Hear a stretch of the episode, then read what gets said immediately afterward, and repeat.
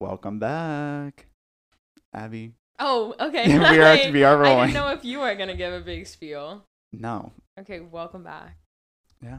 Welcome back to Who Cares, our podcast, which we talk about random shit at all times. All right. Um, just to get into logistics, because I always have to start with that, I guess. Mhm. Um, again, always visit anchor.fm slash who cares pod for links to everything except our Instagram link, which does not work. I cannot figure out why it does not work. It just doesn't. So if you're looking for Instagram for updates on every what our episodes are going to be when they're coming out, go to at who cares underscore pod. Also, Ooh. you can send voice messages to us now from our website, which I just discovered and posted about in the Instagram. So if you want to send us a voice message, go to our website and you could be featured in another episode Mhm, of our mhm, podcast. mhm. We got we got one so far, but we're not gonna play him this episode. Sorry, Dom. I know you were probably so excited to hear your voice message. That's for next um, episode. but we will probably start doing them next episode, so be excited. Yeah. All right. We have a guest on the podcast for the first time. Our friend Lena is here. um, my name is Lena. I've been friends with Jake and Abby for a while. Longer with me. Yeah, I've known Abby since sixth A little too grade. long if you ask me, but I know we're about to read our Yeah, I expiration date. um, but I've known Abby since sixth grade, and then I met Jake freshman year of high school. slay. Yeah, it's, slay, so it's, slay. it's been a minute. Yeah, It's been a minute, and look at us now.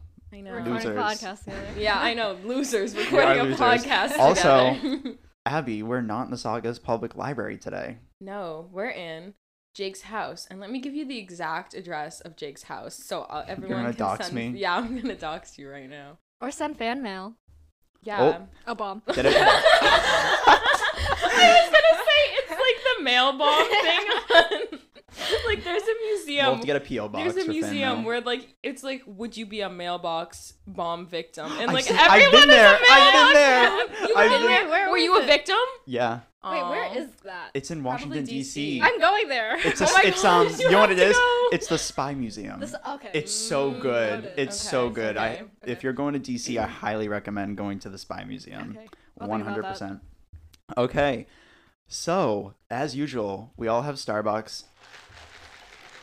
We're gonna rate the Starbucks for the day because Lena's our special guest. We'll let her go first. Okay, so this is one of the new Starbucks drinks, and it's the chocolate cream cold brew. It's only four words, so it's great to order. um, and it's just so it's just so bomb because I'm a big chocolate fan. I actually prefer it to vanilla, and I've Mhm. been drinking the vanilla sweet cream cold brew for like my whole life. So now I have the chocolate one, and I like it a lot better. It's less sweet. It's more my my palate. Rate it out of ten. Rate out of ten. Oh, today like ten out of ten. It's Wow. Someone from We've high never had a ten out of ten on the podcast, well, guys. that's because well, it's not because, but it was just funny because someone from high school was the person at the drive-through, and it was like really awkward. So I thought it was Oh. funny. Okay, Yeah. so that was why it was really Slide. good because it was Yeah. funny. Yeah. All right, Abby. Okay. Um, today mine's slightly disappointing because I noticed Jake got himself a straw and he didn't get me a straw when he knows you knows didn't I ask like for straws. a straw. Jake, I have a straw in was my with bag. you I have straws in my car. I was with you yesterday and you know I like straws. Listen, but anyways, Fine. besides the whole straw thing, it's like it's good. I give it a 7 out of 10. All Nothing right. special. Okay, good. I'm really disappointed in mine today. I'm not gonna lie. It just keeps getting worse. Yeah. Last episode, I talked about the proportions of oat milk versus cold brew because it's supposed to be half, like Mhm. oat milk, half coffee. Like, look at this. Look how black it is. oh, that's all coffee. It's all coffee. It's not bad because I mean I like coffee, but should have had more oat milk in it. So I'll give it a six out of ten. I like how you hid it in a koozie for that reveal yeah. when like nobody but us can see the coffee. We're Yeah, I wasn't hiding it for the reveal. I was using my koozie. it looked like you you were hiding it for a reveal. yeah. Ah, Right. Whatever. Current events. Current events. Current events. We always do current events on the podcast. We're making a regular thing. We have Mhm, three current events. Adele has announced her rescheduled residency dates. Me and Lena were talking about this the other day. So her residency, which if people aren't aware of the whole Adele controversy that happened, was it like four months ago or something like that? It was like last semester, Probably. definitely. Yeah, it was last Yeah. semester. So basically, Adele the like the day of, it was either the day before the day of, canceled her all her like Vegas residency shows that were gonna be happening because she didn't think the production was good enough. But you know what? You know what? I thought She- it was because her whole team had COVID. That was Um, like something that was said. Hmm. That her Maybe it whole was, like, team had both. COVID, so she just had no one to work the show. mm. regardless, it was canceled. And so the residency is now set to run from November 18th to March 23rd. There are eight new shows that have been added to the original 24 rescheduled dates, according to her website. So if you're interested in going to see Adele, if it's not sold out, check your calendars because I just gave you the dates. Adele, I, I don't like I don't think it's bad that she has a Vegas residency. I just think that's a like person that I wouldn't think of having a Vegas residency. I feel like because Adele's I feel one like of the. Vegas is more showy, and she's. Mm-hmm. I was like- about to say that. Mm, like. I feel like Adele is just the type of artist. She just needs like a piano and just Yeah, like yeah, yeah. stand there Mhm. and kind of just like do her thing. like Katy Perry, she had a fucking toilet on the stage. She had a toilet. She, she literally had a piece of shit Yeah, like dancing on stage. I don't think. Adele will have that. I hope she does. Our next current event. She said so anyways. So, anyways, our next current event: Britney Spears is rumored to make her big comeback with Elton John in a reimagined duet of Tiny Dancer, which music insiders are claiming is going to be the song of the summer and is said to be dropping next month, which I'm very excited about. I'm just so happy for her. I'm I very really happy for hope- Britney. Yeah, even if it's listen, it's Tiny Dancer, so it's probably gonna be good. Mhm. But even if it's bad, I'm just gonna keep streaming it because I care for her. Just give so her the much. money yeah. that she deserves. Yeah. Give her the streams. I hope it's very Britney-esque, in which it's like Mm. so like auto-tuned and like just very pop and just very like very Britney. Yes. Yeah. Yeah, like she better be like, "It's Britney, bitch," in like the middle of the like, See, I feel like it's gonna be like a weird mix because if you know anything about Britney Spears, a lot of her early music was like her voice is influenced by like her team and the people around Mhm, her, mhm. and she didn't really want to sing the way she wanted to sing. Right. So I feel like now that she's like out of the conservatorship, it's gonna be a little bit different because she's gonna have like creative freedom to sing how she probably wants to. Which is awesome. But I also want to hear Britney's just. I want to see. I want to hear her voice again. Yeah, because she does have a very like iconic. It's voice. very Like, iconic. It's very Mhm. like recognizable. And Glory was good. Her most recent album that came out six years ago. I liked it. I'm sorry. Most recent album six, Six years, years ago. ago. Oh, so sad. Speaking of albums, Good segue. That Good was a good segue. segue. Seamless, seamless. Speaking of albums, Beyonce has released Renaissance. Finally, we've been Yes, waiting. Abby, talk about it. Too, it's too good. I've already. It's an album where I'm afraid to shuffle it because Mhm. it's just like, like a straight listen is just so good. Like honestly, no skips. The It's a way body this- of work. Yeah, the way the songs flow into each other. Oh, the transition from energy to break my soul literally Mhm. made me like break my soul like a hundred times.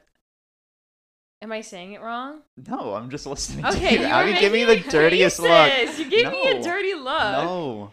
It made me like break my soul like a lot better within the context of the whole album. I love it. Mm. It was very good. So Lena far, hasn't Cuff listened It's my favorite. I have not. Um, I'm gonna plead the fifth because I don't want to dig a hole for myself. Okay. I think that is homophobic, the fact that Lena has not listened to Beyonce's new album. But regardless, Say I that mean, I again. guess I'll still be friends with her. I guess co- I'll still be friends with Lena. I'll think On- about it. On one of the car rides, she's just gonna end up listening to the whole album because we're just be playing. I was gonna break my soul. Congratulations, Girl, that was a single. I would hope you listened to it. All right. Introducing the topic of the episode rom coms. Woo! Rom-coms. Muted, muted woos for rom coms from us. I know, but I'm scared to yell into the microphone. That's the thing. I don't want to. Wow! That's how I feel about rom coms. Okay. Love it. I specifically did I request You to did be on request, this yep. Mm-hmm. topic right? So that's why I'm here today because they're actually talking about something good for once. Well, because Girl. we made the first podcast about Taylor Swift. Even though Jake did. she's quite controversial. Yeah, right she now. she is controversial right under some now. Listen, I didn't put her on the current events for a reason right now because yeah, 'cause I have to you're reevaluate. I have to reevaluate her um her pollution. But Eat the rich. Yeah. oh yeah, Mm. actually yeah, Yeah. she spilled. But um rom coms have had like a gorilla grip on our friend group for so long. Truly. For years, we've just been eating them shits up. Mm-hmm, Mhm. Anybody want to comment on that? Um, I grew up watching rom coms. Uh, they're my favorite genre of movie. I know when I say that, people are like, ugh, like rom coms. That's your favorite, and I say yes. It's. I used to say it's a guilty pleasure, but like, why the fuck would I feel guilt? Don't for- feel guilty about right. your That's what. I'm saying. So yeah, as I Mhm. matured, I've grown to love rom coms even more. hmm Mm. Right. Lena is also living a rom com right now because she is the only one at the table with a significant other. Me and Abby are the only single ladies at the Jake, table. I didn't say you could put that into the podcast. Too bad. We're making it real for the people. Jake, we there. need to talk about this before we start recording. I'm dead. Um, yeah. All right, Abby. Abby. um, I really, I like, I don't know. I think I was the same as Lena, where like, I think throughout like high school and middle school, I was kind of like, oh, I don't really like rom coms that much. Like, I didn't want to like admit that I like them because I don't know. There's something like people make it to be like something like shameful. And I'll tell you why. them. Because who are war- rom coms catered for? Women. Specifically, young women. Mm-hmm. Mm, And she spilled. it's just it's always the same thing where it's like Yeah. it's so unrealistic that's not how life is and star wars is and fucking marvel is like leave me alone I, I this is just a thing in general. I that's hate when people call movies unrealistic because it's like, yeah, of course shit. they are. movie. watch a It's movie. cctv if you want like Watch the History Channel. real Watch the History like- Channel if you want real shit. yeah, Yeah, even okay. documentaries, they like Right. they like manipulate them in a certain way. documentaries are al- almost always biased Mm-hmm. Definitely, they're Mhm. geared towards a certain side of the story. 100%. Exactly. So, exactly. if i want a kiss in the rain scene i'm gonna watch one Mm-hmm. hmm And who's Yeah. to say nobody has kissed in the rain? right I haven't. All right. all right let's, let's not dig a, jake's getting sad I so know. we're let's gonna not move dig a hole of pity here. let's transition into something else. I'm going to talk about a little, a small little history about. Because Abby's the rom-coms. historian on the podcast. I'm a historian because I got a five on APUSH. she also Mhm. won the history award I did. she did. I forgot about did. that. that was a slay It was a slay. Oh. I should have won the English one too, but Yeah, they didn't but- want to give me two awards. Whatever. Anyways, um, rom coms are actually widely believed to sort of stem from Shakespeare's works, um, which actually makes a lot of sense when you Mhm. consider all, how a lot of popular rom coms are like literally just like He's the original rom com king. Yeah, yeah, Right. he is. Because there's like She's the Man and 10 Things I Hate About You. And obviously, those are just like direct remakes. But like beyond remakes, like a lot of the tropes he sort of makes in his plays, like just sort of like carry over into a lot of the like tropes that love we're triangles Yes, XYZ. yes. yeah yeah yeah Like um, Taming of the Shrew, that sort of enemies to lovers Ugh. type of Yeah, thing. That was 10 Things I Hate About You. Mhm. Mm-hmm. Watched recently. Very good. Yes. Oh, my, you watched that for the first time For the recently? first oh my god And it was so good. Oh my God. I rewatched it recently, and it's just it's so good. It's so It good. is so Thank you, Shakespeare, for Ten Things I Hate About You. Um, and then after Shakespeare, it's sort of like goes in the back burner for a little bit, Yeah. sort of the rom com, and then it makes a comeback in the form of silent films. Woo woo. Um, one notable one is Sherlock Jr. with Buster Keaton. I had to watch it twice for a film school. It's actually a very good movie. It's like 40 minutes long. It's a cute little movie, and it's actually pretty cool. Um, so I would actually recommend that. I said actually so many times. Oh my god. Um, and but so, actually though but Actually. though. and then after um, silent films, it really started to pop off with the advent of talkies. Because when you start to add um, dialogue beyond just like the little cards that pop up every now and then in silent films, like it gives you more for that like sort of wittiness that you have with a lot of romantic comedies. Mhm. Like I feel like a lot of romantic comedies tend to have like very memorable sort of like iconic lines. Like the 10 things I hate about you poem. Ugh. The oh, So fucking Yes, good. Yes, Oh, yes, it- it has everyone, be in a everyone knows chokehold. it.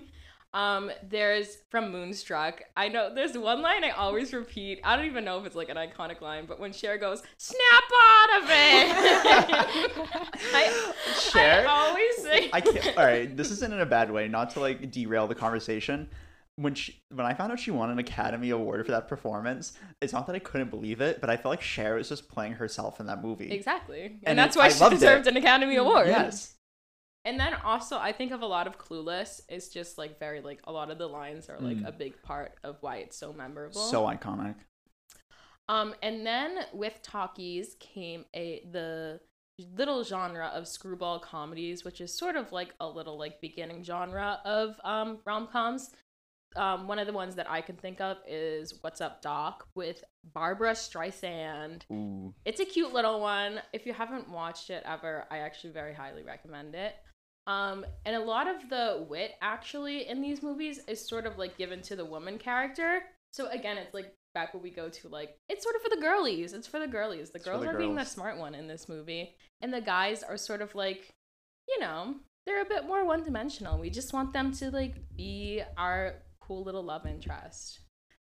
Um, 70s, we got sex comedy, woo woo, Yep. because we're getting sexually liberated. Let's the 70s were an interesting time, but in sitcoms too, like the first thing that comes to my mind is have you ever seen All in the Family? I'm assuming No, I actually All in the. Family is very like for the time. I feel like it was like like the conservative like TV in like the 60s kind of like transition, and it Mm. was very much like putting like different kinds of like crazy top not crazy topics, but like crazy for the time. Like they No, weren't seen yeah, before, I like exactly race, sex, gender, like religion, Yeah. like everything. Like so the movie example I put for the sex comedy is a movie called Harold, Harold and Maude. Mhm. Um, in, in this movie, a teen, like a twenty-year-old, uh, like young kid in his twenties, falls in love with a grandmother, Oh like an old, old woman, and it deals a lot about. It's like a little bit of a rom com, but it also deals mostly with like existentialism.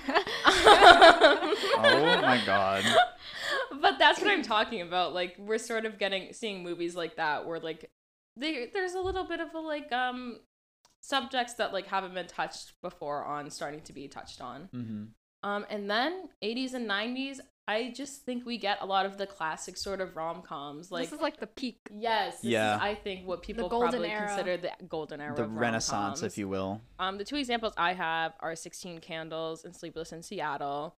Um, but there are just like so many movies that I can. I haven't think seen of. either of those actually. Really? I know. Is Sixteen Candles the one with um, Uh, John Hughes one with Molly right, Ringwald. right. Yeah, Mhm, I, mhm. that, I I, feel like I did watch it. I just forgot what happens in it. It's okay. I, Moving like on. how I was like these are classic ones anyone knows, and both of you are like you I named don't like know. the worst examples from the I don't nineties. know. I was Girl, I was- I- I wasn't even a thought. research. Right. All right, all right.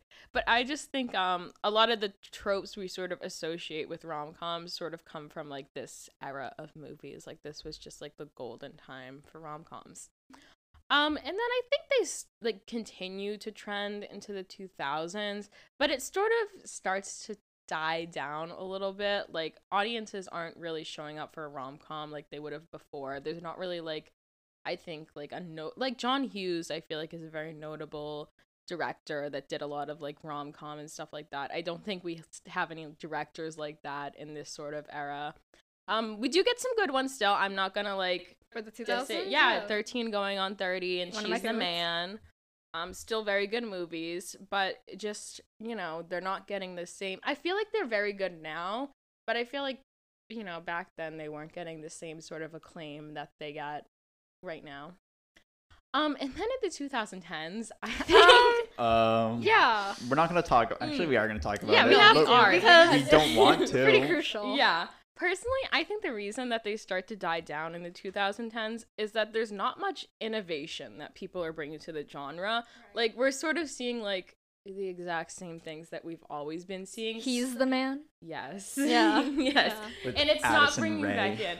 The actually, the example I had is that in 2011, two movies came out with the exact same premise. Mhm. Friends with Benefits with Mila Kunis and Justin Timberlake, and No Strings Attached with Ashton Kutcher, which are the exact same thing. They're just like, oh, friends with benefits, and now we're in love with each other because Yeah. it Mhm. failed. It is a common trope, but It the same year. The same the year. same and year. especially Mila and Ashton. Like, Yeah. the fact that both of them are in two separate ones is kind of funny. Like, but I, that's what I just just what I mean when I say like we're not seeing much cool things coming from the genre.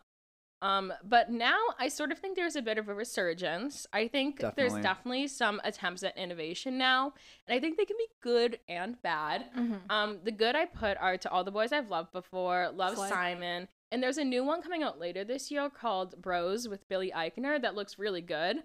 I could be end up being in the bad one, but it does look Yeah. really good and promising at the I moment. I do have a gripe with Love Simon because I read the book and have seen the movie. Mhm. The book is so much better. Mm. So much better. Yeah. Love Simon, it's like they drained any like gayness from the movie and Mm. made a movie like a gay movie for straight people. Yeah. That's I, I totally that is agree my with gripe with that movie. like to. even the the title. Sorry to interrupt. That's even, okay. No, I was but- interrupting you. but even the title, because the title of the book was um Simon um versus the Homo sapiens agenda, which Right, is like a play on when like um homophobic people say that there's like the gay agenda. Mhm.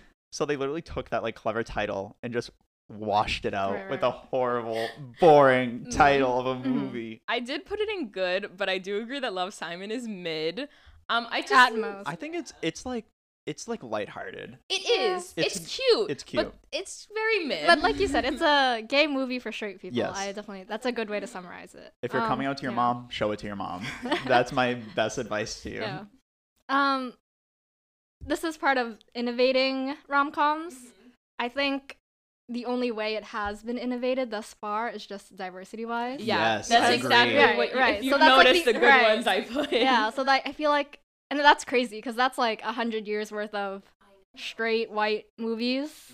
So I'm glad that rom coms still exist because gay people, people of color, deserve to be seen and love on TV. Yeah, Yeah. I, I Yeah. agree. Cause like when I was watching like some of the older rom coms in pre- in preparation for this podcast, like there really isn't a lot of diversity in rom coms, mm-hmm. like at all. Like we really truly haven't started seeing it until like very recently. Yeah, one I haven't seen, but I know is very, very good and well received. And we were gonna watch it last I night. Abby we was over last night. We almost watched it, but we watched Pretty Woman instead. We were gonna watch Crazy Rich Asians. diversity. we do not hate diversity. We are torn. We just don't want to watch it. Yeah, we we watched Pretty Woman last night. Yeah, but we almost watched Crazy Rich Asians, which I might watch tonight because I want to see it very badly and read the book because I heard um I heard both were very very good. Yeah. Um, and some of the bad innovation I put going back to like innovation in recent movies is Kissing Booth and After. And the reason I call these innovative is because I think they start to deal with technology, modern technology that we didn't have That's a good point. back in other like back in the olden times. Um, it, but it's the just the modern technology being Wattpad. Wattpad, yeah. it's I- just uh, it's just bad technology but even like within the use of the movie i feel like they try to like incorporate like teen slang Right. or like stuff like that Yeah. and it just doesn't It doesn't work, very It well. doesn't- Translate into No, romance no. very well. I- and another reason i think these ones are especially bad just within like the rom-com genre in, in general is just the characters are just awful and I have to agree. unlikable like i feel like something very important i've noticed when watching all these rom-coms is that both the characters have to be likable in some way and they have to have sort of like something outside of the like romance that they're dealing with Mhm. hmm I think a lot of the heart is missing. Yeah, Because yeah. we do have a two-party system in America, but the one thing that Do we? unites them, the one thing that unites people in America is Joey King hatred. yeah sorry to my girl joey king Did y'all watch the act? I did. Come on, you can't hate I for did that. not watch it. You, wa- Ugh, Uh, okay. sorry. But I'm for the after about her. movies, because me and Lena had a tradition to watch the after movies together because of Mm-hmm. how horrible they were. The movie was so bad, especially the second one. The second movie was so bad. I was convinced there was fucking somebody. trevor Fucking Trevor. there was a woman. It was um. What's his name? What's the main character's name? See this how Hardin. Hart. What is his name? Hardin. Hardin? Hardin. Hardin. Hardin. Okay. Hardin, See, this is how forgettable this movie is. I can't even remember the main character's name. well you have to just think of his harry mom, styles Yeah. his mom. I was convinced the woman playing his mom was an American doing a horrible British accent, and because it was that bad, because she was such a bad actress, I was convinced she was just doing a terrible accent. Turns out she is a British actress. She's just bad at acting. yeah Mhm. and of course hardin's a fucking nepotism baby Ugh. Yep. Is he? yeah Like the actor? yeah Oh, I didn't know that. his i think uncle is Ralph fiennes he's voldemort Whoa! Yeah, I actually did know that. i was like no you do know him I don't know if he's his uncle, but he's very Yeah, closely yeah, okay. related to him somehow. So of course he's not gonna be good Yeah. because he's a nepotism baby. Didn't He have to related work. Voldemort, and like that—that's all you can get. The after series. Like that's pretty crazy. Oh well, obviously he's not a good actor, so I think he's lucky to at least get the after series. He got something, and the after series was based on a Harry Styles fan fiction. Mhm. That's how it originally started, and you can tell watching this movie that this man is somewhat inspired by Harry Styles, just the way he dresses and I thought you were gonna say it's very apparent that it was written by a teenage girl. I don't think she was a teenager when she wrote it. I think she was a little bit older. I, I But think she was an adult Even woman. worse. It's, it's and worse. that's crazy because it's supposed to be it's supposed to be a man written by a woman, but he fucking sucks. Yeah, Well, he I does think suck. I think that says a lot about what Oh, certain women yeah, want well, yeah, I- nowadays. I'd agree with which you. isn't Yeah. great. I think yeah, it says a lot about um, again, toxic like, relationships. like the kissing booth, like Jacob Elordi's character is toxic as fuck. he just Where's loves to the play a where's the toxic Jacob violence? Elordi hate? Oh, there's the no hate for him. because sorry. he took part in the same movie as Joey King. Anyways.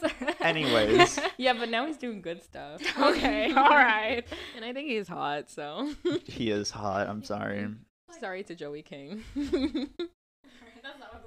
no, no. All right, what bef- it is about. Oh. Huh?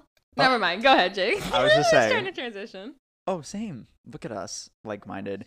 Just to transition before we talk about our favorite rom-coms, I have I found this little paragraph, and I feel like it perfectly just describes the rom-com genre at its finest.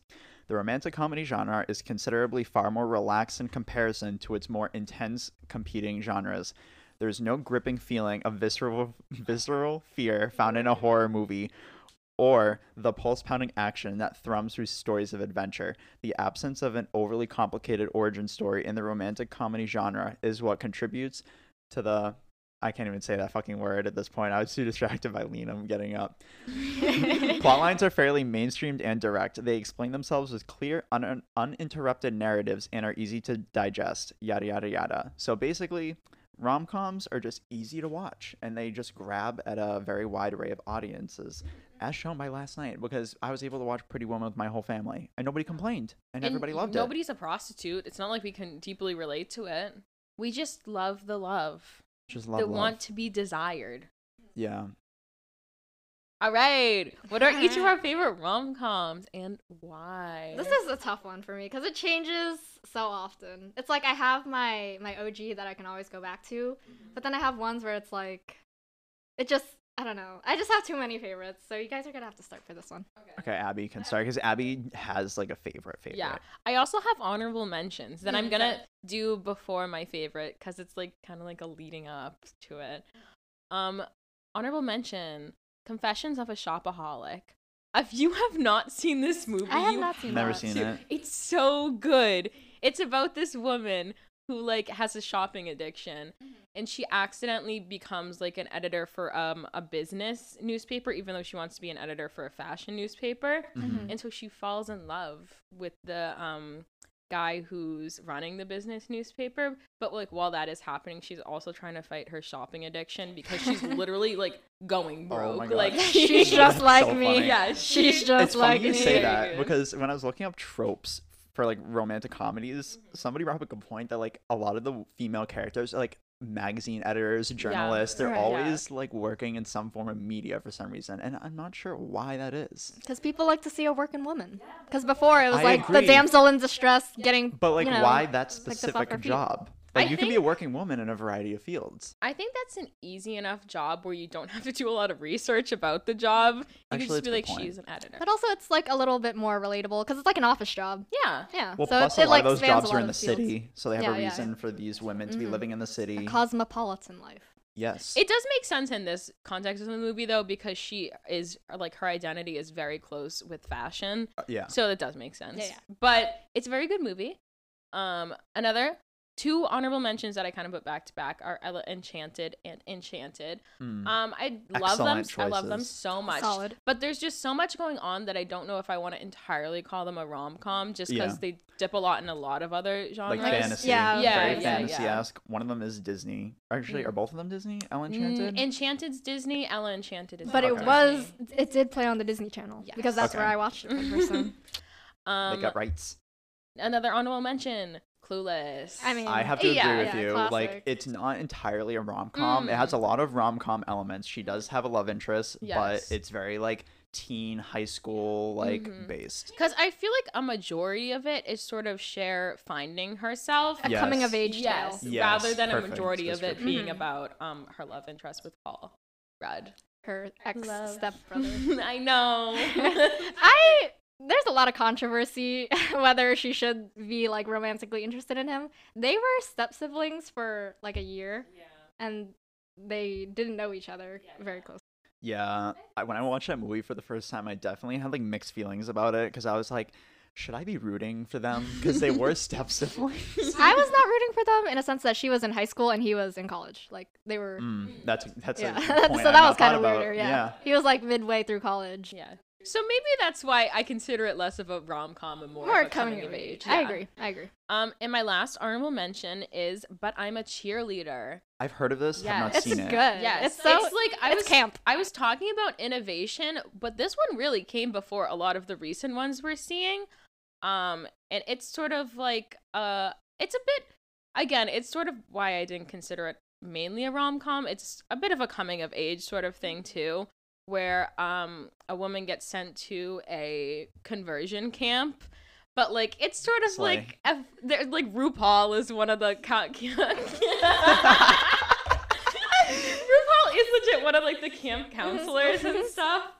Um, and it's a very like funny little cute movie. It's pretty quirky. Yeah, yeah but it has there some weird is- elements to Sashay the gay away. There is a love story in it that's actually extremely cute, and the ending of it is very, very cute. I don't want to like spoil anything because you two haven't seen it. I've seen it. Oh, then I Jake hasn't seen it. Yeah. Jake No. hasn't seen it. But the ending is very, very yeah, it's cute. very fun. Yeah, because here's the thing about rom coms. I love rom coms, but I'm sort of like not as. I haven't been exposed to the genre as much as Lena and Abby have. I feel I watched four rom coms this week in oh, preparation oh, for this gonna see, episode. like, in your life. Not in my life. No, no, no. I was gonna be like, Jake, why are we doing this? So yeah, but I'm definitely very invested in rom coms. I gotta watch some more. All right, and now my favorite rom com of all time, Moonstruck. This surprised me because when I was watching it, I didn't get like this would be Abby's favorite. I okay. I am gonna ex- I'm gonna like give a little background about it, but also I'll explain why I love it so much.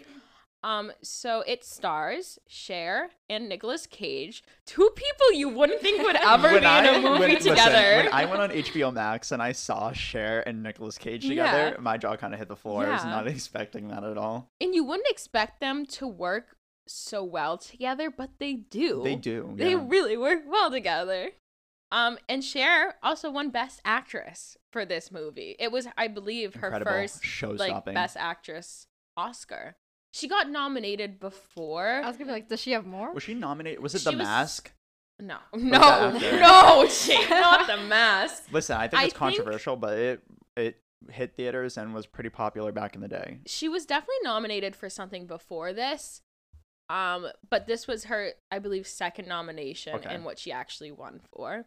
Um, she also won it along with Olympia Dukakis for Best Supporting Actress, and also won Best Original Screenplay. Wow. And it was nominated for quite a few things at it's the a Oscars hilarious that movie. year. It deserved best Yeah. original screenplay. It was so fucking It's funny. it's a very very witty rom com. yeah, and like the Italian American culture in the movie, coming from an Italian American family, my grandmother and like my grandparents just act the exact same way as every single like older person in this movie. It's so fucking funny. Yeah, that's what I said. It leans a bit on the campy side, Yes. but it's so well. The campiness works so well with it. yeah. Like it feels a bit over the top, but everything is over the top. So it just works and flows so well. Like I, you were saying this before we started recording, but like you can't believe how fast it happens. Like Yeah. they fall in love with each other like in the span of a couple of days, and like it's kind of implied that they fall in love with. Hello.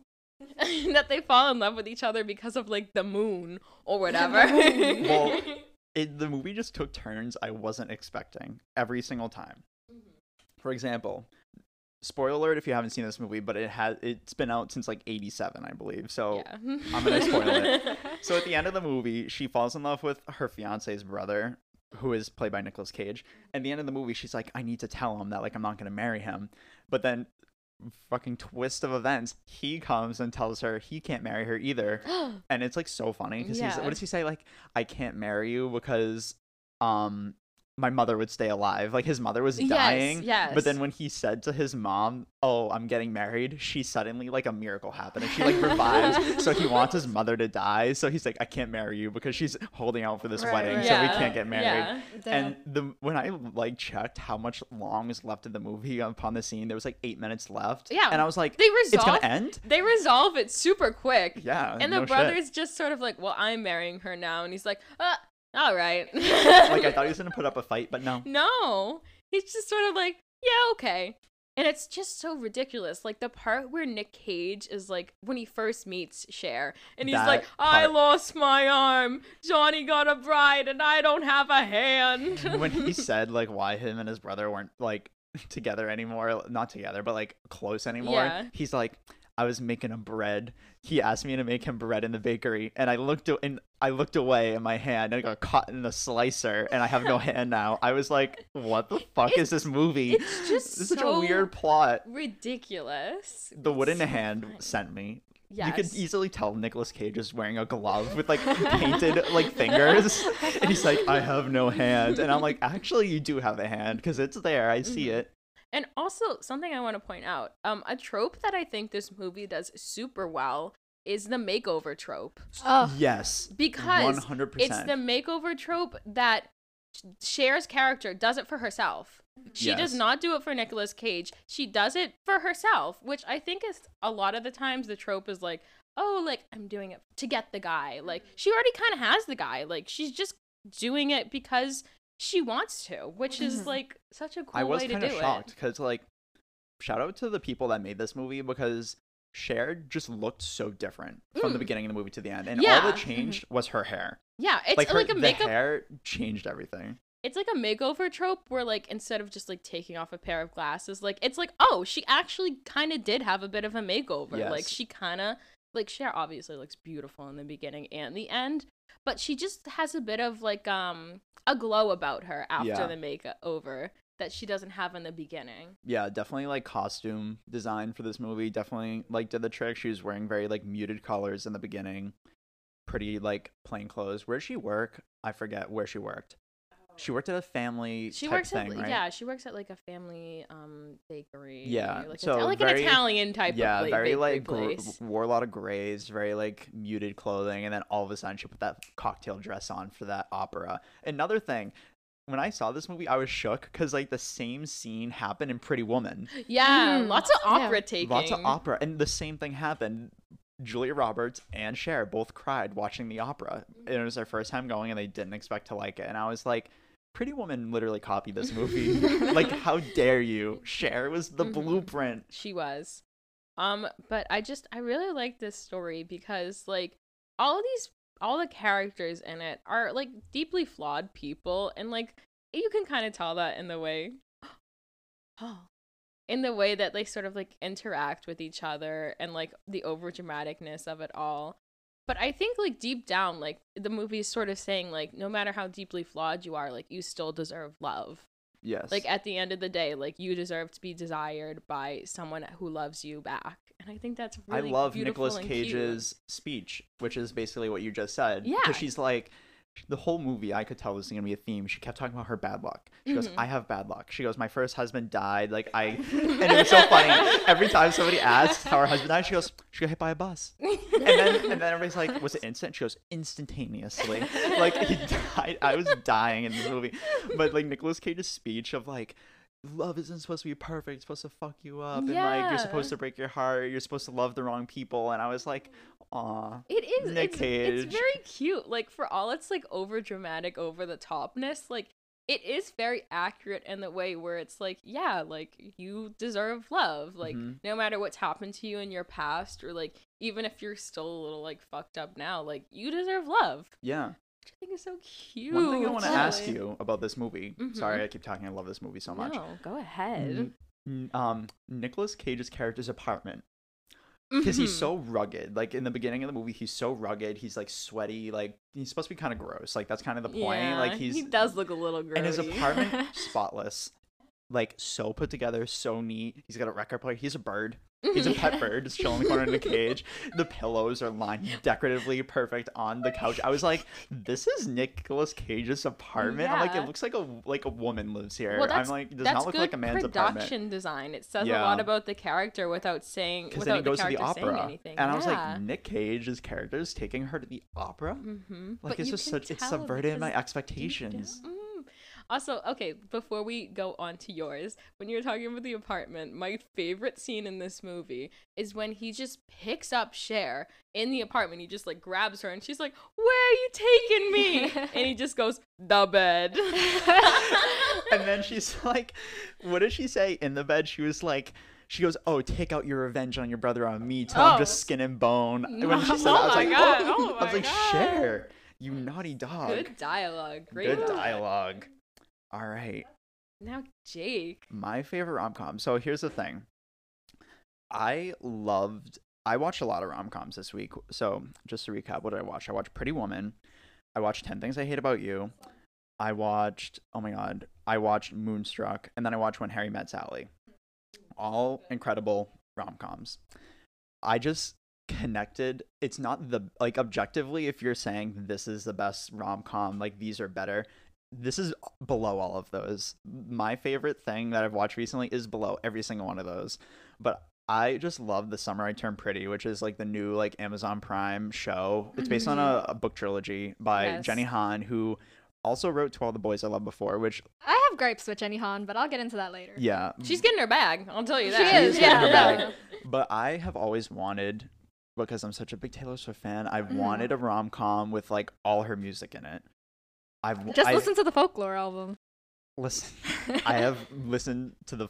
I've listened to the album. I've like burned my ears out listening I to know, the no, I know, I know. but I just connected so well with the summer I turned pretty because I love like summer like romance, like the summer Summer romance trope. Summer love. Obviously, because August is your like favorite. yeah, yeah. I'm I'm such a I'm such a summer sucker for time summer for love. romance. I'd agree. It with does you. the love triangle very well, and I will say with the summer I turned pretty, like I was expecting Have it to be watched it? horrible.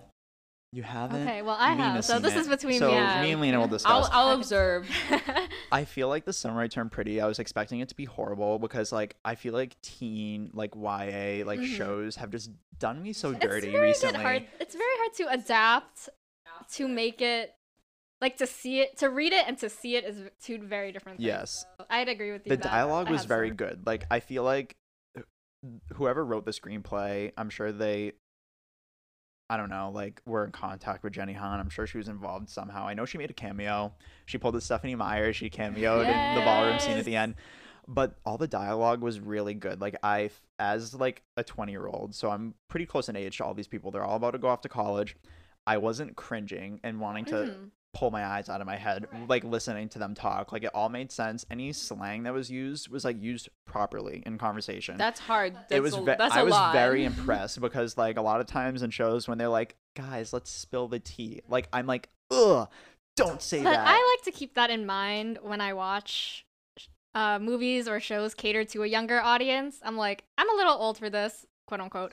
So it's like I keep that in mind when I'm consuming media for younger. yeah so short synopsis of the summer i turned pretty basically it's about um, um a girl named belly and her mom and her brother steven um and every year they're family friends with another family um who have two sons um jeremiah and conrad Conrad. which are horrible names What's with these names? Jeremiah's all right. Conrad. It's all right if you're Amish. Who said they aren't? and so her name is belly they call her belly which i'm like that is a horrible nickname her name's isabella Her name's Isabella. It they fits call her her character, but Belly. I'm like, why because it kind of just Belly? shows how close they are, and like the family dynamic is like, you know, they're very close, despite you know that they only see each other over the summers. Yeah, so basically every summer, because um, Laurel is um Belly's mom, and then um Susanna is the mom of the two boys. So The Susanna's best part of the family, show. the best part of the show is the moms, honestly. So they all Are go they away. in a romance? They have romance, They but have not romance between each other. side. It's Oh. kind of. Okay. Oh. Yeah, it's kind I don't of know. It's kind of ins- like what what's it called? Incestuous. No. not incestuous. Abby. Do not say that. This is a Well, family-friendly Let's, episode. let's, okay, we're, we're gonna move. On. Okay, keep going, Jake. I'm sorry, Damn, I this derailed episode that. is a fucking mess. Everybody's been listening, like wanting to stop. But so let me get back on track. I'm sorry. So basically, Belly and her family are very close family friends with um like Jeremiah and Conrad's family, and they're rich. Belly is not rich, and her family is rich. So they all go away. It's sort of supposed to be like it's a fiction fictitious town, but it's supposed to be like kind of modeled after like the Cape or like the Carolina like area. Like it feels very New England. Very coastal. Yeah, very coastal. Like there's one scene where he's talking to like um a Massachusetts podcast, so I ha- I kind of have a feeling it's like supposed to take place in the Cape. So, it's a love triangle story because Belly has for years they've gone to this every summer. They spent the whole summer at this house. She's always had a crush on Conrad, but you know, Jeremiah is really cute, but then there's also another guy named Cam who's also really cute, and I love them all except and it's Conrad. just Belly. Fuck Conrad. And the reason why the title is called The Summer I Turned Pretty is because Belly, I think she turns 17 during the show. So, like, she's Yeah. like blossoming into a young woman, and now she's getting like romantic interests. So, that's kind of what the series explores. But it's mainly between her and Conrad and her and Jeremiah. Very feel good show. Um, I personally hate the love triangle because they just make it too obvious as to who the better person is. But obviously, they still pair her at the end of the day with like the asshole character, which is a trope. I'm so tired. I am tired of that trope, I, but I don't like it. I just connected with it so hard. I don't know why. I am not similar to any of these characters Mhm. whatsoever. I just like I was so invested. By the end I was like crying for no reason. For literally no reason. And it wasn't even honestly, I cried um spoiler alert if you haven't seen it. So skip ahead like 20 seconds if you are interested in watching the show. So Susanna, the mom of um Jeremiah and Conrad, is revealed in the middle of the series to have like cancer. Like it was Incurable cancer. incurable cancer. Oh. So it was established before that she had like cancer but beat it. hmm But then she it, like comes back, back. and she says to Laurel, who's like her friend, the other mom character, they're like best friends. She's like, I'm not doing the clinical trial. So she's basically has That a may save terminal her life. illness. Yeah. So because she's getting emails about this clinical trial throughout the show. So at the end, the last episode, fucking funeral by Phoebe Bridgers plays Abby as they're all crying because all the sons find Yeah, out. because everyone finds out at the same time. They all find oh out at the oh same time. Goodness gracious. So there's this huge dramatic scene where one of the sons goes through her email because they start noticing that like she's sleeping a lot and like getting really sick. So I was sobbing at the end when they revealed, but she does the clinical So all she of the, to so do all it. of that happens. They're all sobbing. This is the same night. They're all sobbing that you know Susanna's inevitably gonna die, and they're all sobbing. Whatever. Conrad, the the main male, and then Belly go off to the beach, and they have a little bit of conversation, and then they start making out.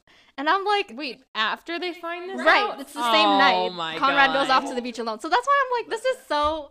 This what am I watching? I'll defend them for one reason because One reason. One reason I'm gonna only. need ten. because they were very upset because she said that she wasn't going to do the clinical trial, but then she agreed to do it. So they were kind of like, "Oh, she's going to get better."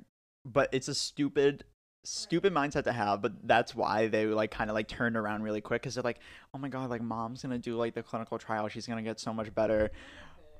But when I heard that funeral was in the show, I, I like how you like the show die. for the all the non-romantic aspects, aka the music and then no, the I, mom but I storyline. listen. I do love the romance. I love Jeremiah. That boy is a ten out of ten. I saw so many tweets that are like another show where a girl has a ten out of ten in her grasp, but she chooses like the And seven that's out what of I- ten. That's like the worst way to do a, a love triangle is when they make a character so good and then they make the other character so bad, and then she ends up with yeah, right, Twilight, Twilight. Sorry to all my Jacob fans out there, if you even Listen, exist. Twilight is but- arguably the best rom com. It's not funny. It's not. I Are you find it laughing funny. at I find it supposed to be funny. funny? funny. But it is funny. It's fucking hilarious, and don't even tell me it's not. right, but yeah, the summer I turned pretty is good. It's so good. The romance, I'm like, this is kind of But I'll do an honorable mention because that's a TV show. It's not a movie. Let's see, let me think. I think my favorite one I watched was 10 Things I Hate About You. Of Oh, the good. four, of the Mhm. four that I saw this week, which again was 10 Things I Hate About You, Moonstruck, Pretty Woman, and what's the third one? When Harry Met Sally. 10 Things I Hate About You, Julia Stiles.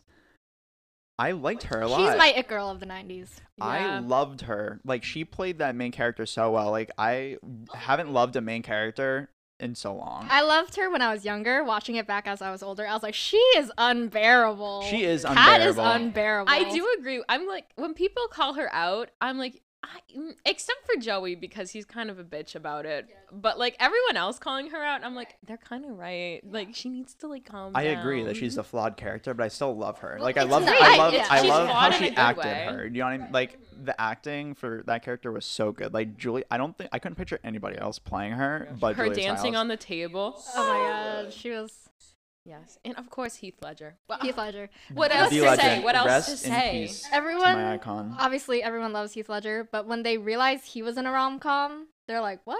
Like, because, because again, people think rom coms are dumb, they're silly, they're whatever. But then they find out Heath Ledger was in one, and they're like, I wouldn't even realize They're that. like, that's the Joker, baby. Right, right. So Yeah. Heath Ledger also and I kills thought it. he was like, I didn't think I would like him as much he's as a I did. heartthrob. He's so good, and yeah, I was. He is Listen, extremely hot in that movie. As and, and Joseph Joseph Joseph Gordon Levitt too. I Boy love next Yeah. him. door. He's He's just He so looks- Boy Next cute. he is Door. cute. He's like the cute factor. Like when I He was watching does. this movie, he just looked so young. I He's was, such a I, little I wasn't like, cutie. I wasn't like, oh my god, like he's so hot. I was like, aw. Yeah. like I was like, he's so cute. so like he, cute. yeah. But the poem, because I like, so I've never seen Ten Things I Hate About You. I knew nothing about it going into it. Which, if you, you know, you should watch movies like that. Watch more movies knowing nothing about them. Stop watching trailers and reading things online. So I went into this movie, and the whole time I was like, how is the title gonna play into, you know, the story? Like the title always means something. And same thing with Moonstruck. When I first started it, I was like, how is the title gonna play yeah, into you're it? like, what is And the the moon moon, happened. about? and What's then the the moon moon shows up. But then she the read titular the poem. character. Moon. Moon, the lead actress in that movie. But going back to the things I hate about you, when she read that poem, I it was so good. If you've never seen this movie, she gives it her all. She's sobbing in front of the whole class, and I'm like, Heath Ledger, you did wrong. Right, which is like a very turning point in the movie because this whole time she's like this cold, stoic, unemotional, unbreakable girl. And then she meets what's Heath Ledger's character's name? I always keep calling him Heath Ledger. I know, me too. It's so bad. Anyways, his character Patrick. Patrick. Patrick is able to quote unquote break her, let her be vulnerable, and I think that's the element of the movie that I really like. Yeah, this is also, um, as Abby mentioned earlier, this is based on Shakespeare. This is a Shakespeare. the Taming of the Shrew. yeah.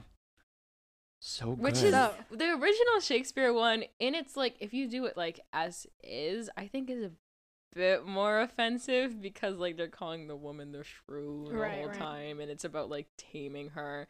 And I think this one actually takes that sort of a bit of like it's a bit misogynistic the way it's framed in Shakespeare's time. Mm-hmm. I think it takes away that sort of misogyny a little bit in the way it sort of like makes the characters here. Like I like how independent she is. yeah, Right. She's very like much like holding her own. Right. But then she realizes it's okay to be vulnerable with people, which is Yeah. an important trait to have. So it's Yeah. like, yeah, they're changing her, but like sometimes change is for the better. she needed that little bit of Yeah. change Well, the character life. development's really good. She was like, mean. Um, she is mean, but when she opens up to her sister, I thought that was a good scene when it's revealed why she's been so bitchy to like, especially her sister, Mhm. especially her sister. Like the whole movie is because her sister is um going after her ex boyfriend. It's revealed to be.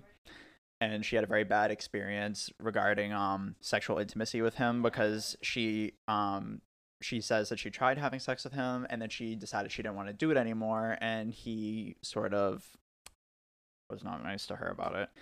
So I really liked that scene because like the two sisters had a little heart to heart and the Right, sisters were like Vulnerability. Kat's like She's just opening up to everyone. Right. yeah, and then oh, what's her name? Bianca. Bianca's like, why didn't you tell me? And she's like, well, I wanted you to figure it out on your own. And I really liked that. I was like, I'm sick of characters just telling people things in movies. Like I kind of like when characters have to figure things out on their own. That's So the drama. And we're not even talking about the best scene. Heath Ledger at the soccer practice. When he sings. Singing. Oh, yes. Yes. I saw recently someone on TikTok got proposed that that same way, and I was like, when is it my turn? when is it my turn? Right. And she cracks a smile, and it's like, oh my god, it's great. But then here's another trope. It was all a bet. Yes. That trope. That trope. That trope. It's it was this all a is a good one of that trope. I think there are some very bad it, it ones of that trope. because it made sense. It was executed very well. There were a lot of like things to tie together for this movie. There were like three different groups of characters. There was like the jocks that were involved. Then there's um. Jo- um, Joseph Gordon-Levitt's character and his The friend were nerds. involved. The nerds, yeah. yes. So the jocks, the nerds, and then Kat and The weird Heath kids. Ledger. yeah, they're like social rejects. Yeah, yeah. yeah. So there's literally it's kind of a lot to handle. So good on the. Um, but it meshes really well Mm. because we figure out how all the characters are like related to each other, how they know each other. Yeah, it definitely has the Shakespeare vibe of all the plot points going on it. together, and you can tell who the fools are. I think you can a- tell who they are. I think a bad version of this sort of like bet trope is um she's all that. Disgusting. I've never seen. Listen, that, what, what, so I what is haven't his heard name? good things. Freddie Prinze Jr. Freddie Prinze Jr. Love him, Love but him. oh, that's it's God. not it. It's not Scooby Doo it. is Chris his Evans- best no, role. Matthew Lillard is also in it too. really? Yeah, Wow. yeah, and it's just it's kind of like I don't know. It's just like There are some cute parts, but at, like at the end of the day, you're kind of like I don't. Because it's like, yeah, it was all a bet, but he actually fell for her. But then it's, I don't know, it's just, uh, he comes off very douchey the whole time, rather than him, like, feeling bad. He kind of just comes off as a douche the whole time. That's another, what's it, she's, she, he's, she's all that, sorry. She's all that, another transformation scene movie that it's like. Yeah, I know. You're kind of like. I mean, she was like fine before, Yeah, really. That movie really falls flat. I don't know how it became such a, like cultural phenomenon. Yeah. Yeah. It has some very, I will say, it has some, one of the funniest lines in a rom com ever, where um she's the main. I forget the main character's name, but the main character is like on the beach with Freddie Prinze. Like he invited her to come hang out with his friends, Mhm. and she like it's a real that she's wearing like a sexy bathing suit, and they're all kind of like. Whoa! And one of Freddie Freddie Prinze's friends goes, "Check out the Bobos on Super Freak." like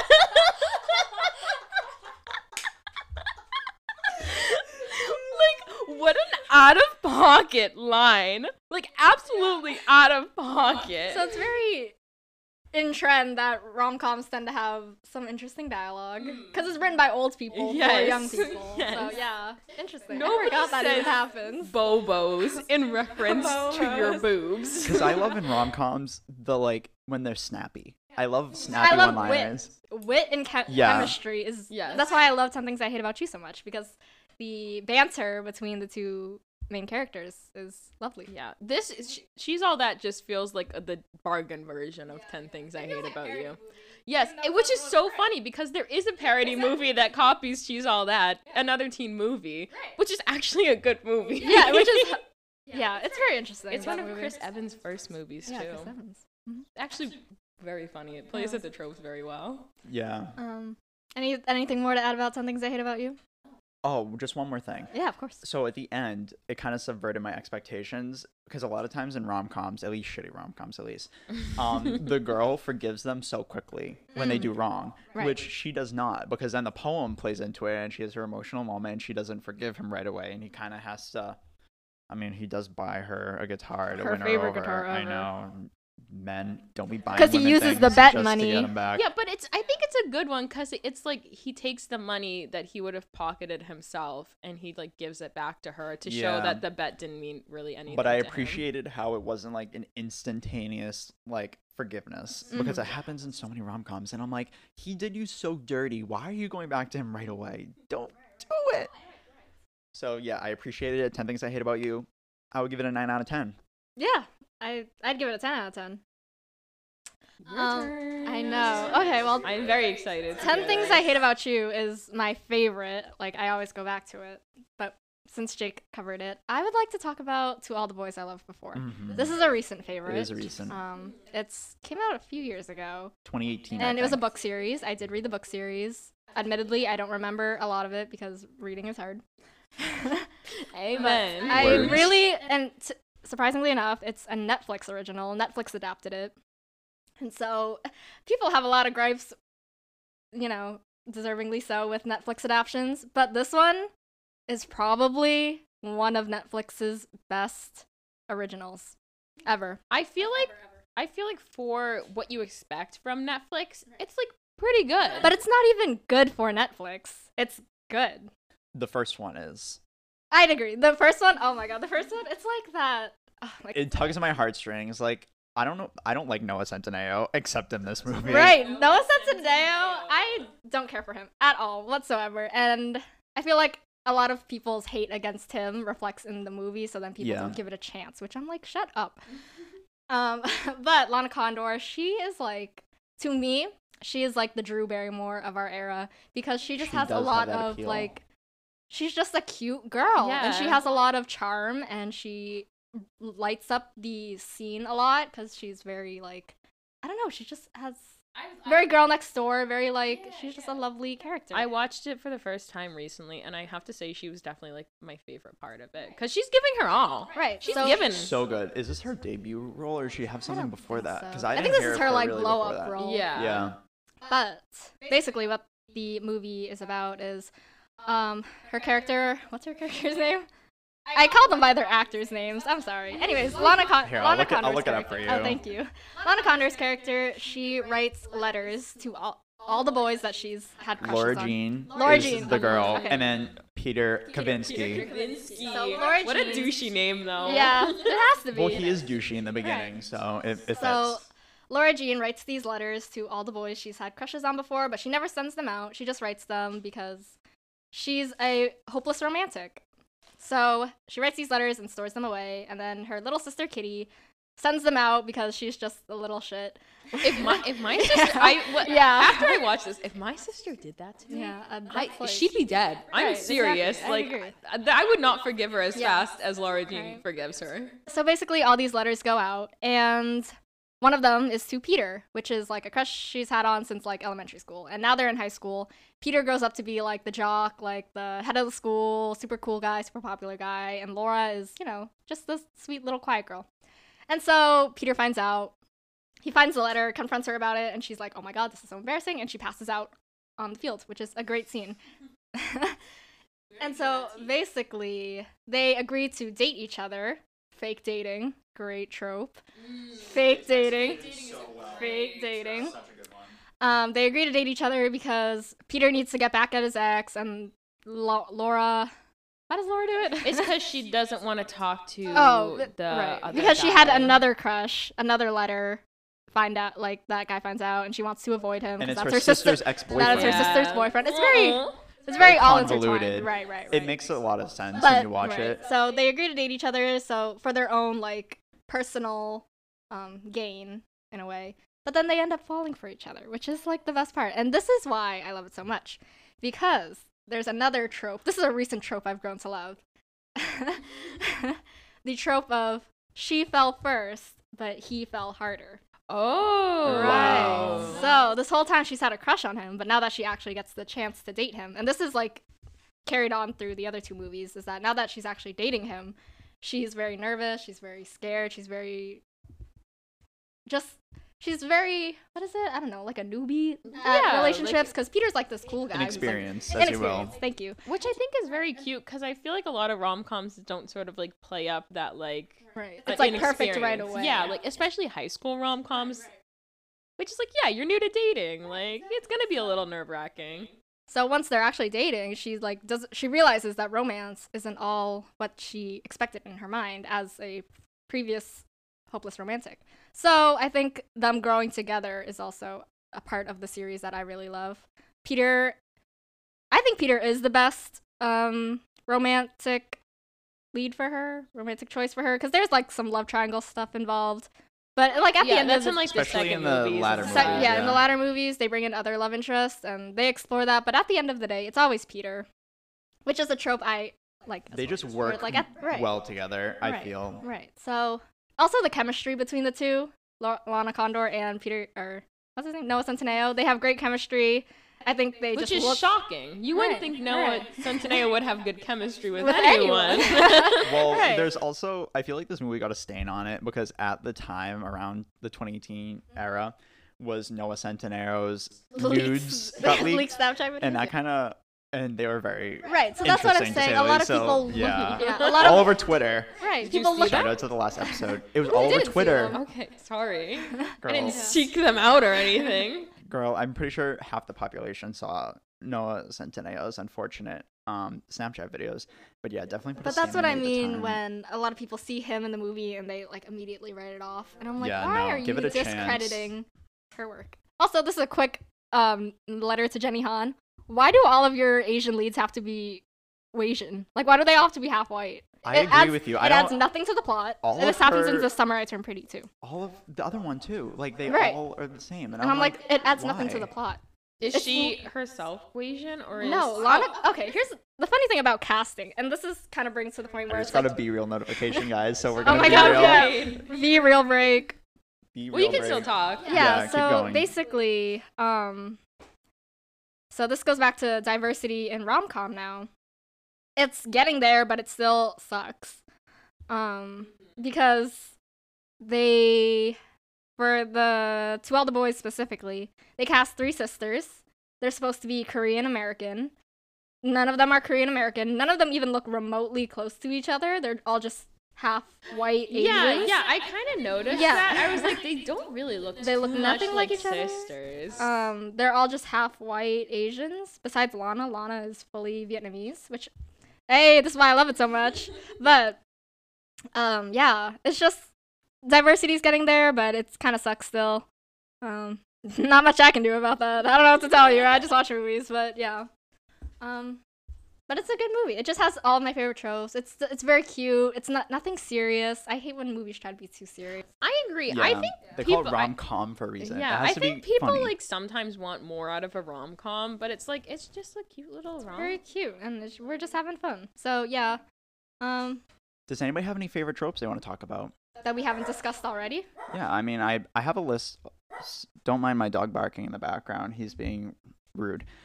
I have a couple tropes I have listed here. We have the love triangle we talked about. The secret billionaire is another one that I have I've seen quite a few seen that. times. It's where the rich guy like it's kind of like pretty. It's not a secret billionaire, but it's like a pretty woman when the rich guy falls just in rich love. guy falls for poor for girl. poor girl. Yeah. Okay. Yeah, enemies to lovers. Ten things I I hate don't- about you.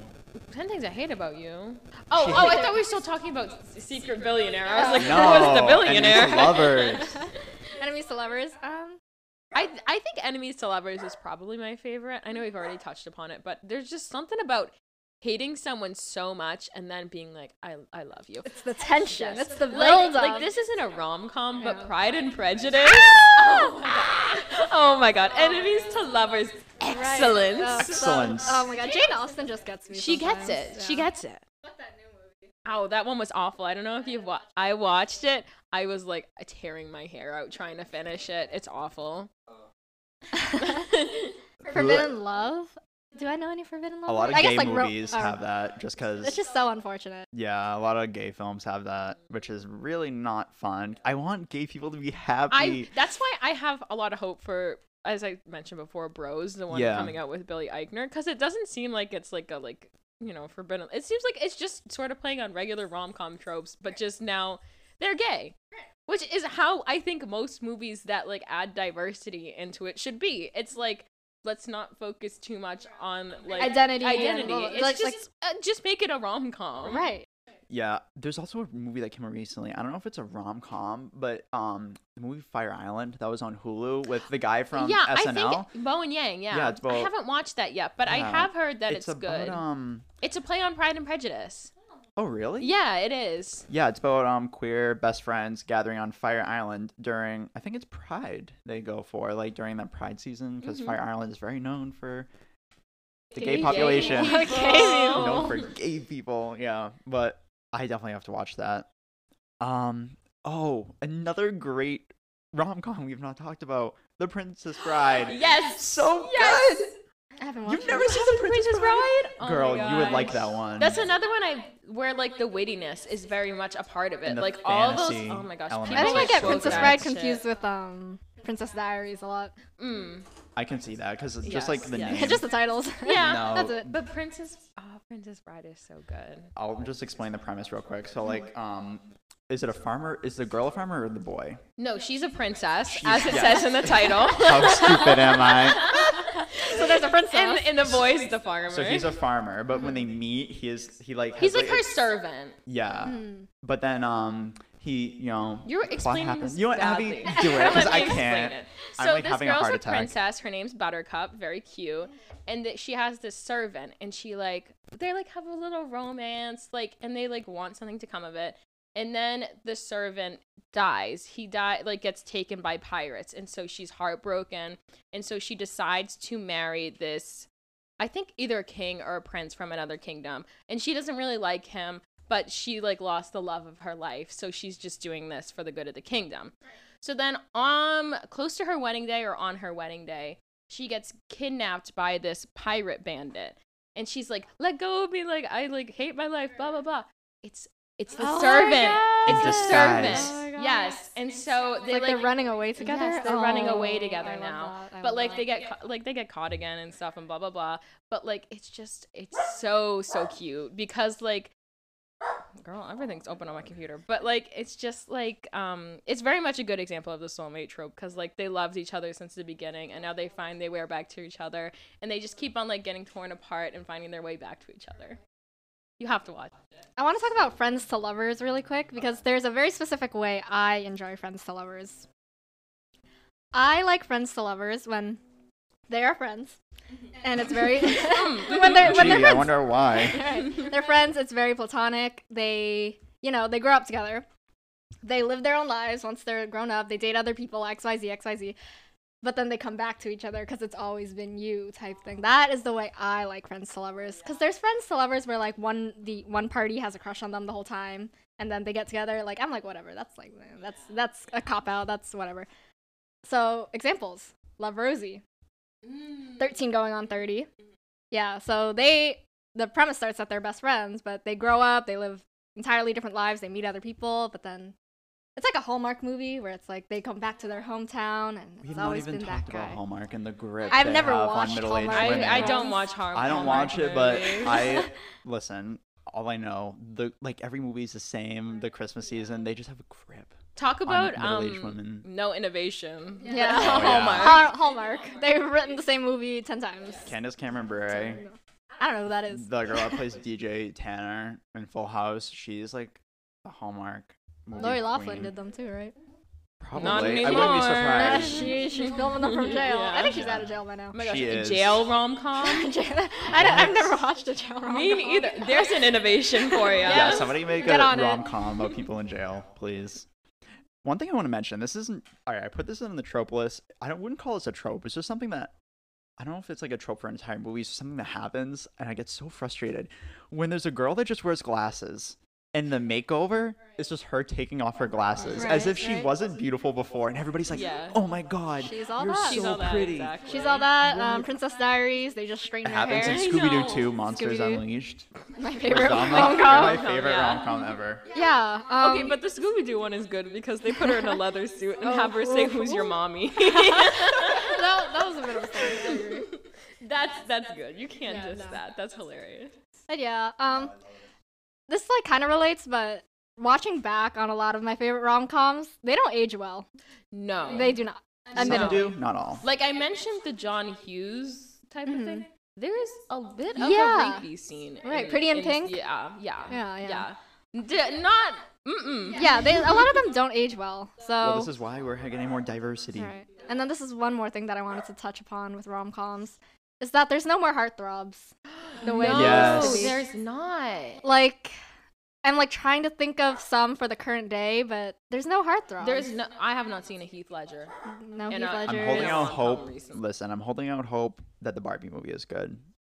Even though it's not a rom com, I hope they bring some elements of rom com into the Barbie movie.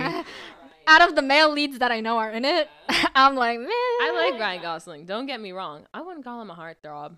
Listen, I don't. There are no they, I know that. heartthrobs. Listen, I don't think. Ryan Gosling's a heartthrob. I don't know the whole cast, but there's apparently a bunch of different Kens and Barbies. I hope somebody impresses me. I don't know. We'll All see. the heartthrobs we have are doing like serious Oscar movies. And like, Which who are, you cares? know, good for them, but like, Who would you you, do a a rom com for me? Thank you.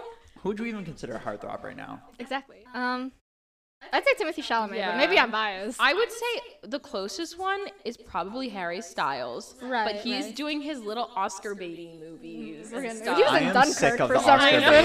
He's in a Marvel movie now. Like, who cares? He signed a contract to do five That's a lot. Marvel of them. movies. For They're a all gonna lot come out of within, money. like, the same It's like a hundred million dollar Yeah. contract, which is Harry insane. Styles, get out of that contract. Do a rom com. It will make so much money. All right, I agree. People will flood to the theaters for that. Oh my god, wait, there's. Be our sorry. heartthrob. This is a movie that I wanted to talk about and forgot to talk about. Can I talk about it? Of course you can. Yes. Fifty First Dates. Watched it. Oh la- my I watched it last night. Yes! It's so. it's so good. Drew Barrymore. You know, Drew Barrymore, Adam Sandler. You know what's so funny? One of Adam Sandler's you wouldn't best. consider Adam Sandler a heartthrob, Right, But, but he's is in weird? quite a few rom coms. Yeah. It's because he likes to be in movies with hot women Yeah. that are in love This with him. is and I'm okay. like, this is a hmm. phenomenon I've always just wondered why this happens. No hate to Adam Sandler. yeah, Why are no, all these hot Adam- women falling in love with Adam Sandler? because women love a goofy man. Pete Davidson effect. Yes, it's the he You're did right. the You've seen it happen in real life. Right. Right. So it's People love a very realistic. Guy. They just like a goofy man. Yeah. But yeah, that movie's so good. It's so funny. It's so I love the ending just where very she cute. watches the video Right. on the VHS tape every morning, In the middle of the explaining. sea. She's like, and it's like, you have a son, and she just Right. walks She has an downstairs, not knowing who her son is. She's like, okay. and it's like she falls in love with him every day. Like what? Are you kidding me? And I just love Drew If he wanted to, he Barrymore, would. If he wanted to, If he he would. That's to, the bi- would. that's the biggest Mhm. takeaway from the movie. If he wanted to, he he would. he made up different personalities every day so that he could fall in- uh, that she could fall in love with him, and it's just uh, oh, makes so me good. It's sad. great. It's When great. men put in the effort. Oh my god, when they actually like the women. That's why I love a Oh. rom com. See, I just figured it out. That's why I love a rom com because the men will somehow put the effort in. Usually, that's how the rom com goes, Mm-hmm, mm-hmm. and that's not realistic. No. Live out my fantasy. Yeah, maybe, whatever. maybe kissing booth is realistic then. I want to mention whenever the trope or the plot line is like the girl's pining over the dude and the dude doesn't care about her, the summer I turned pretty. I'm like, disgusting. See, the reason I will agree with you, like the summer turned pretty, the first few episodes, I was like, eh. But then as soon as like the Jeremiah stuff started happening, I started really loving it because I Right, but love when that like boy. the is the one yearning and pining. oh yeah. What- I what am I love it. watching? I like when it Like, turns into a lesson about women empowerment, though. I, Not to go back to Pride and Prejudice. No, you should. We could always go. But back the to that. hand clench scene. Ah! That So when a man yearns for you so bad, he clenches his But he hand doesn't at the even thought realize of touching you. could have touched him. There's something about a man's Oh hands because me and you know, you know, I'm not. I'm not gonna go into it. Like, But a good set of hands. Yeah. Jane, I agree. mm, Yeah. I'd agree with you. mhm. Anybody want to add anything additionally to our conversation about tropes slash romantic comedies? God, I Just think, media deserves more lighthearted yes, things. Yes, I Yeah. agree. Lighthearted things that actually have effort and care put into them and aren't Right. just being put out so Netflix can make a quick buck. Right. That's so true. Yeah. Because rom coms, a good rom com is hard to create. You need Mm. wit, you need charm, you need heart, and yeah. I agree. I think it's easier it's to very- create like an Oscar baity movie than it is to create a good rom com. right, I, I agree. I agree.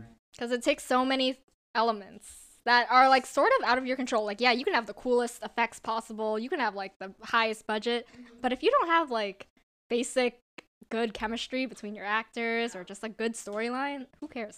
Who cares? Somebody put me in a rom com because I'll fall in love with whoever. I don't give a shit anymore. Yeah, how do the actors not fall in love with each other? They do. That's the Some thing. do. They Not all- do. They. yeah. Joey King and Jacob Elordi They dated before the movies. Oh, I think. really? I thought they dated after. I thought they dated after as well. They dated from the first movie. I don't know about the rest of them. Maybe they fell in love on set.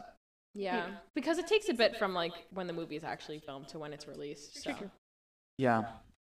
Shall Anyways. we wrap up or any other thoughts? I think Final I've thoughts? exhausted my thoughts Yeah. on rom coms. Yeah. All right. Um, first, I would like to apologize for the kind of shitty production value of this episode compared to the other ones. We are in my house. There will probably be background noise. My dog barked. In the future, got this won't be a water. problem. I did get water. Bitch. Yeah, sorry. Lena had to get up and get water. My, my throat was close enough. All right. As always, visit anchor.fm slash who cares pod for links to almost everything except Instagram, which hopefully I can fix. Yeah. Um, we are streaming on Spotify, Apple Podcasts, Google Podcasts. Paul likes some input. Um, And download the Anchor app if none of those are available to you. It's free and you can listen on there. Our Instagram is at who cares underscore pod for um, episode updates. You can DM us with episode suggestions. Anything you want to say to us, DM us on that Instagram account. Yeah. We will be listening. Or send us the voice messages. yeah, Hopefully we, can already have one voice next message time. to be featured in a Who Cares episode, maybe. Who Yes. knows? Mhm. Um, you can go to our website and send us a voice message, and we can put those in the episode. If you have a question, maybe we'll do a Q&A episode in the future. Mhm. Cute, cute. That's cute. That's cute. Um, thank you to Lena, who's our first know, guest on the thank podcast. you for having This was so fun. That I, was this really very fun. you like had so much like knowledge and know Right. how I to was I was pretty nervous, but I don't know. You guys are like good good hosts. and Oh, thank you, You thank led the you. conversation very well, so Thank thank you. you for having me. Of course. I enjoyed this episode. It's more This is fun. casual, very Yeah. messy, Very but it was very fun. I love. I can't wait to like go back and listen to our segues where we're just like, oh, okay, and now we're moving into this subject. Yeah. Listen, if that's not your type of thing, don't That's listen. the charm of yeah. Don't like. podcast. Don't listen. don't like, don't listen. Haters gonna hate. Hate is gonna Mhm. hate. All right, thank you for listening, and as always, have a great rest of your day, and we'll see you next week because we're uh, Yes. releasing weekly. Bye. Bye. Bye.